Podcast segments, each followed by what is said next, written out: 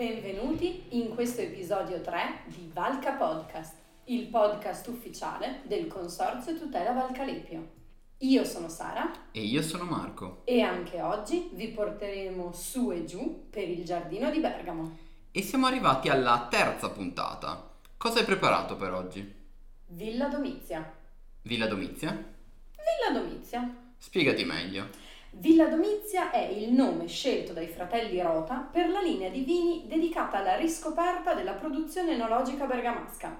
I fratelli Rota di 4R? Esatto, lo facciamo. Cosa? Il gioco di chi si ricorda tutti e quattro i nomi. Guarda che sembra facile, ma è un po' come con i sette nani. Te ne sfugge sempre uno. Sì, però si era detto che con l'anno nuovo avresti cercato di essere un po' più seria. Chi? Io? Ma sì, me lo ricordo, era l'ultimo dell'anno e mi hai detto l'anno prossimo faccio la seria. Ma Marco, ma sei sicuro? Lo sapevo che avrei dovuto filmarti. Guarda, forse era dopo qualche calice di Colleoni Doc spumante. Comunque non pensare di distrarmi. Te li ricordi o no i quattro nomi? Sì che me li ricordo: Gianpietro, Enrico, Luca e Maurizio. Beh, certo che detto così sembra facile. Vuoi provare con i sette nani? No, voglio dimenticare questa cosa e andare avanti con la puntata. Mi stavi dicendo di Villa Domizia. Giusto. Allora, questa è la storia. Nel 1982 Dino Rota fonda l'azienda di distribuzione di bevande per la ristorazione e la mescita che oggi conosciamo come 4R Group. Nel 1995 nasce invece Villa Domizia, il marchio dedicato da 4R alla produzione e valorizzazione dei vini del territorio bergamasco. 4R copre come distribuzione una buona parte del territorio lombardo, spingendosi oltre a Bergamo nelle province di Milano, Como, Lecco, Monza, Brianza e Brescia. Sono in grado di rispondere a ogni esigenza del settore Horeca e hanno una fornitissima enoteca presso la sede sociale a Torre de' Roveri, chiamata Enoteca Gaudes, in cui puoi trovare una bellissima selezione di vini italiani e una ricchissima selezione di birre internazionali, oltre ai prodotti del loro birrificio artigianale, Otus, situato nel comune di Seriate. E poi ampia scelta di distillati italiani e internazionali, insomma uno di quei luoghi da visitare con calma e curiosità. Beh, interessante che si sia scelto di puntare sul territorio. Molto. I fratelli Rota hanno voluto fortemente questo investimento e dal 2015 hanno stipulato un sodalizio con la Cantina Sociale Bergamasca per dare vita ad un vigneto biologico di 7 ettari a Scanzorosciate. Bella idea. Tra l'altro, la gamma Villa Domizia, con il passare del tempo, si è decisamente estesa. Tutto è cominciato con Gaudes. Qui mi trovi preparato, ti ricordo che il latino l'ho studiato. Sì. Gaudes, cioè godere di qualcosa. Parliamo di emozioni, insomma. E bravo Marco, esatto. Gaudes, che è il nome dedicato ai vini Valcalepio di Villa Domizia, vuole interpretare l'arte del selezionare e mettere insieme senza mai dimenticare le emozioni che un bicchiere di vino deve regalare. E mi sembra giusto. Considera che i fratelli Rota la considerano una vera e propria missione, una sfida per sostenere che i prodotti enologici bergamaschi possono ambire a molto più di quanto fino ad oggi il mercato ha riservato loro. Cito: non per diritto acquisito, bensì perché la fascia collinare bergamasca offre situazioni uniche ed importanti e spetta solo ai produttori sfruttarla al meglio. L'enologia bergamasca è giovane e piena di risorse. La difesa ad oltranza del territorio deve essere condivisa e sostenuta da tutti i produttori ed enti interessati. Solo in questo modo si riesce a creare quel valore aggiunto che ogni territorio merita. Forza Valcalepio, insomma. Ma non solo Valcalepio. Nel corso degli anni la gamma di vini orobici si è ampliata fino a comprendere anche il Terre del Colleoni Doc spumante, il Terre del Colleoni Manzoni Bianco Doc, denominato Punto 1, e il Terre del Colleoni Incrocio Terzi Doc, denominato Punto 0. E poi anche la gamma dei Bergamaschi GT, il Cuvée 03 rosso e il Cuvée 03 bianco. Beh, insomma, direi che inserire in gamma tutta questa varietà si può a tutti gli effetti considerare una vera e propria dichiarazione di amore per Bergamo e i suoi vini, e un grande atto di fiducia nell'enologia orobica. Amiamo questo territorio aspro e dolce e proponiamo vini che ne valorizzano la specificità enologica e le tradizioni vinicole, dicono i fratelli Rota nel loro sito internet. Ma dimmi, oggi parliamo di un vino in particolare? Ovviamente sì, oggi parliamo di Valcalepio Bianco Doc. Sono pronto, ho studiato. Allora, il Valcalepio Bianco Doc è un uvaggio di Chardonnay, Pinot Bianco e Pinot Grigio. Molto bene. E beh, se vogliamo parlare del Gaudes Valcalepio Bianco Doc, beh, non vorrei dire troppo io, parla pure tu. Pagliaccio. Il Valcalepio Bianco di cui parliamo oggi è della vendemmia 2019, un vino con una produzione di uva ad ettaro di 9 tonnellate, di una vendemmia decisamente positiva e molto espressiva nelle sue caratteristiche. Il colore si presenta giallo paglierino scarico, molto gradevole. Il profumo ricorda i frutti gialli e i fiori bianchi, molto fine e accattivante. Il sapore è secco, con una persistenza lunga e piacevole, che invita ad un nuovo sorso. Vino di una notevole corposità e con un equilibrio gustativo incredibile che lo rende abbinabile a molti piatti anche complessi. Esattamente quello che volevo dire io. Sì, certo. Senti, almeno mentre io parlavo, l'hai procurato il cavatappi? Un cavatappi? E che facciamo? Non lo assaggiamo? Scusa, ma io qui parlo, la gola mi si secca. Sì, magari prima finiamo qui, direi. Cosa dici? Magari per tutelare i misofonici. Giusto. Quindi passiamo alla seconda parte?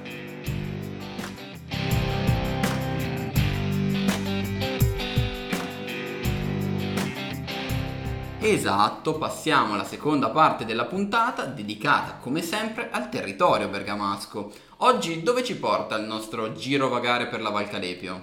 Allora, rimaniamo vicinissimi a Bergamo perché parleremo del Monastero di Astino, un complesso architettonico e paesaggistico di assoluto valore, fiore all'occhiello della città.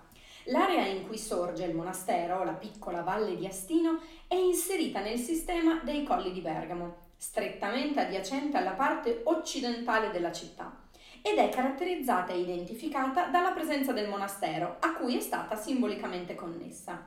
La piccola valle contiene tuttora le caratteristiche di una piccola oasi, racchiusa tra i boschi dell'Allegrezza e il colle della Venaglia, e nonostante la vicinanza alle mura, ne rimane in qualche modo isolata.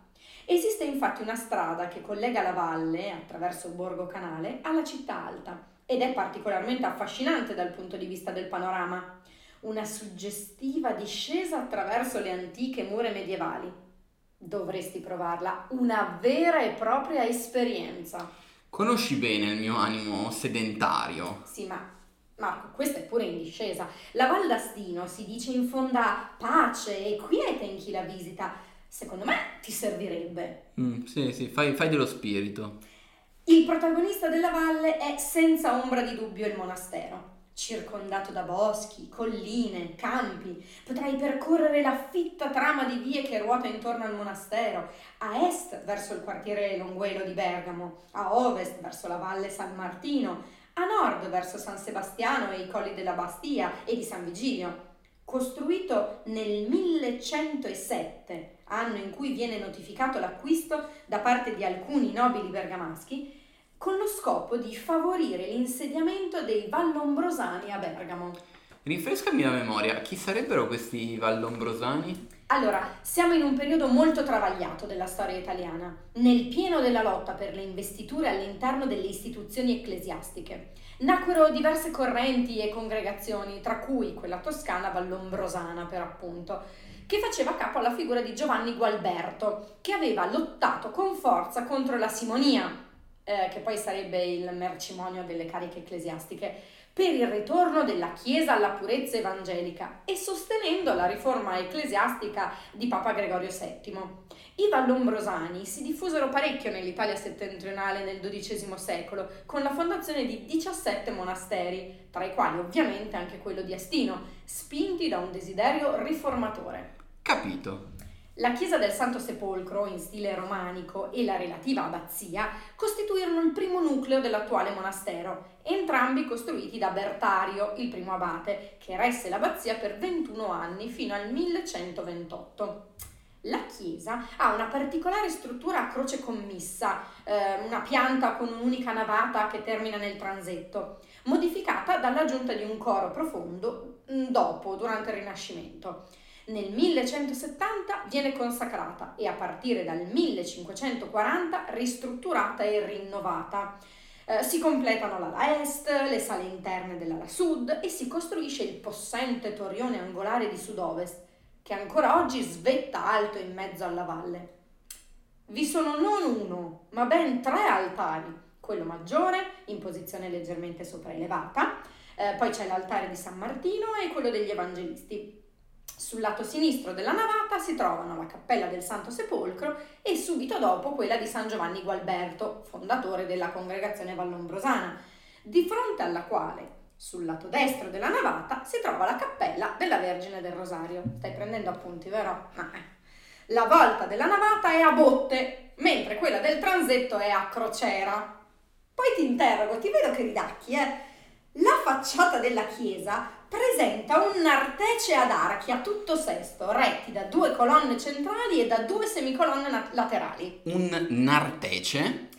Vedi che ti farebbe bene venire a visitare qualche chiesa con me ogni tanto? Comunque il nartece è lo spazio posto fra le navate e la facciata principale della chiesa. Ha la funzione di un corto atrio, largo quanto la chiesa stessa. Ma tornando alla storia di Astino, il monastero, dopo una prima breve fase di incertezza, ebbe, grazie al prestigio di Bertario e dei suoi successori, un periodo continuo di sviluppo in cui donazioni da parte di privati e di enti ne permisero l'ampliamento e il successo economico. Dopo la morte di Bertario, il 4 giugno 1128, divenne abate Maifredo da Asti, altro grande personaggio, sotto il cui governo furono istituiti l'ospedale del Santo Sepolcro di Astino e un'istituzione di beneficenza a favore dei poveri e dei carcerati. In breve tempo il monastero si radicò nel territorio bergamasco ampliando notevolmente le sue proprietà fondiarie, che spaziavano dalla pianura a sud-ovest della città all'Alta Valbrembana e alla Valseriana, con l'insediamento di molteplici attività agricole e minerarie. Nella prima metà del 1200 i Vallombrosani trovarono notevoli affinità con l'ordine domenicano e proprio nel 1239 Gualaderonis, discepolo diretto di San Domenico e vescovo di Brescia, scelse il monastero di Astino come luogo di rifugio e di preghiera durante il suo esilio dal vescovato, nonché di sepoltura. La fine del monastero arrivò il 4 luglio 1797, con l'arrivo di Napoleone. Che è ormai un vero e proprio affezionato del nostro podcast. Il caro Napoleone. Il comune di Bergamo lo soppresse e ne assegnò i beni all'ospedale maggiore. Il monastero fu trasformato nel 1832 in ospedale psichiatrico e come tale fu usato fino al 1892. Negli anni successivi fu destinato ad attività agricola e nel 1923 fu venduto a soggetti privati. Solo nel 2007 viene acquistato dalla Congregazione della Misericordia Maggiore, che ha restaurato integralmente la chiesa nel 2013 e sta completando il ripristino del monastero, riportando alla luce la bellezza di molte sale conventuali e degli affreschi finora celati sotto uno spesso strato di intonaco bianco steso tra l'8 e il Novecento. Durante l'Expo 2015 il monastero è tornato un luogo vissuto e molto visitato, è stato infatti sede di numerose mostre, eventi e iniziative legate al tema del cibo, del vino e della nutrizione in generale, che hanno visto la partecipazione di tantissime persone.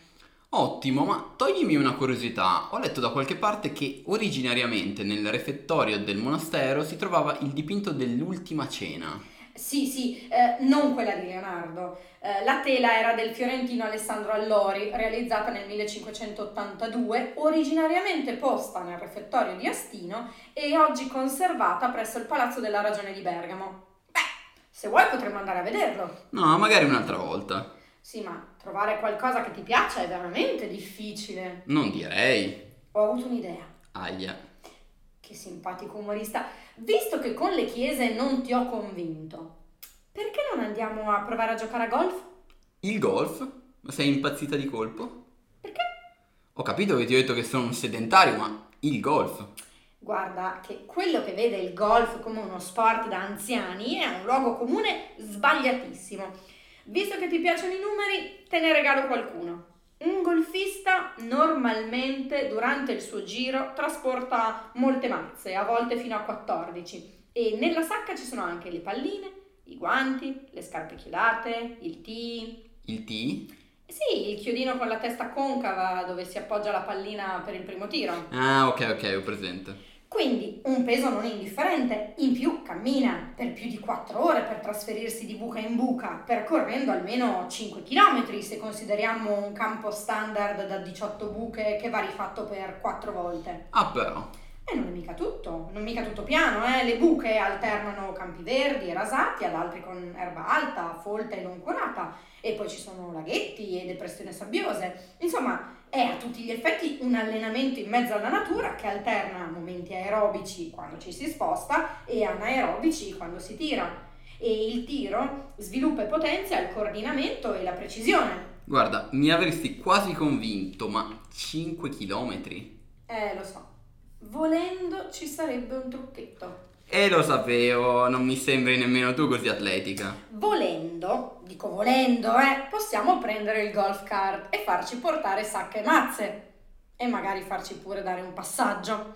Comunque, considera che è uno sport completo che unisce alla fisicità anche una forte componente mentale, tant'è che molti giocatori praticano anche yoga. Niente male, ma a Bergamo come siamo messi con il golf? Benissimo, è un'attività che ha una lunga tradizione nella Bergamasca. Guarda, facciamo così, adesso cerco l'indirizzo del club più vicino e andiamo a informarci. Magari prima passiamo alla terza parte. Mi è venuta un'ideuzza. Cioè? Di cosa parliamo?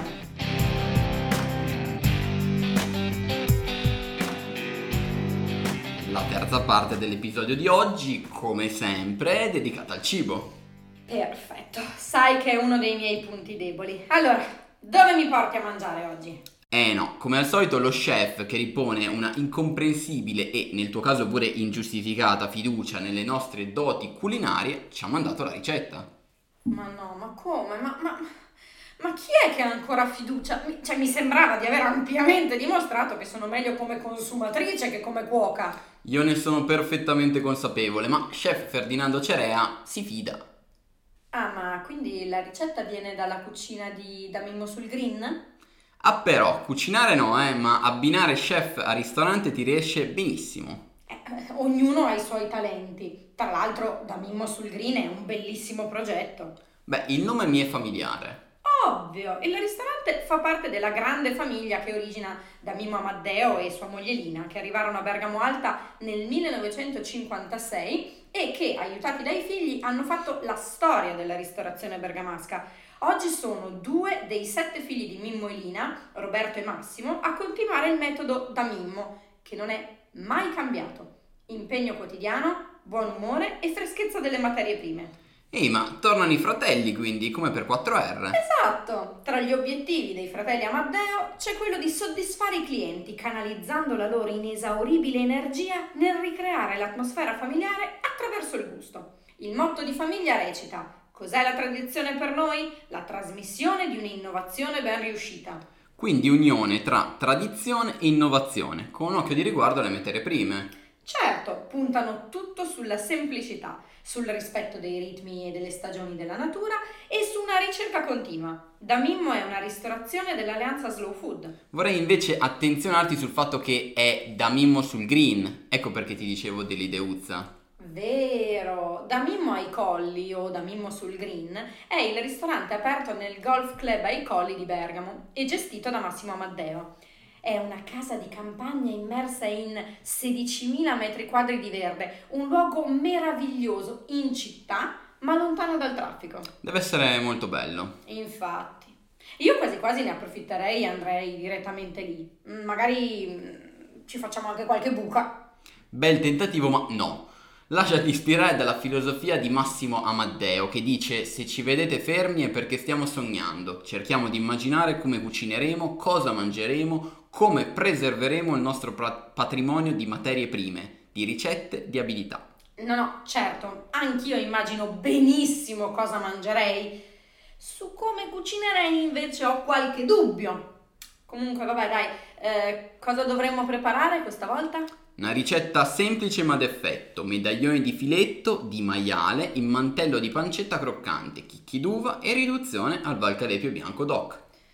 Santo cielo, aspetta va là che prendo una penna per la lista, che so già che in casa non avrò nulla.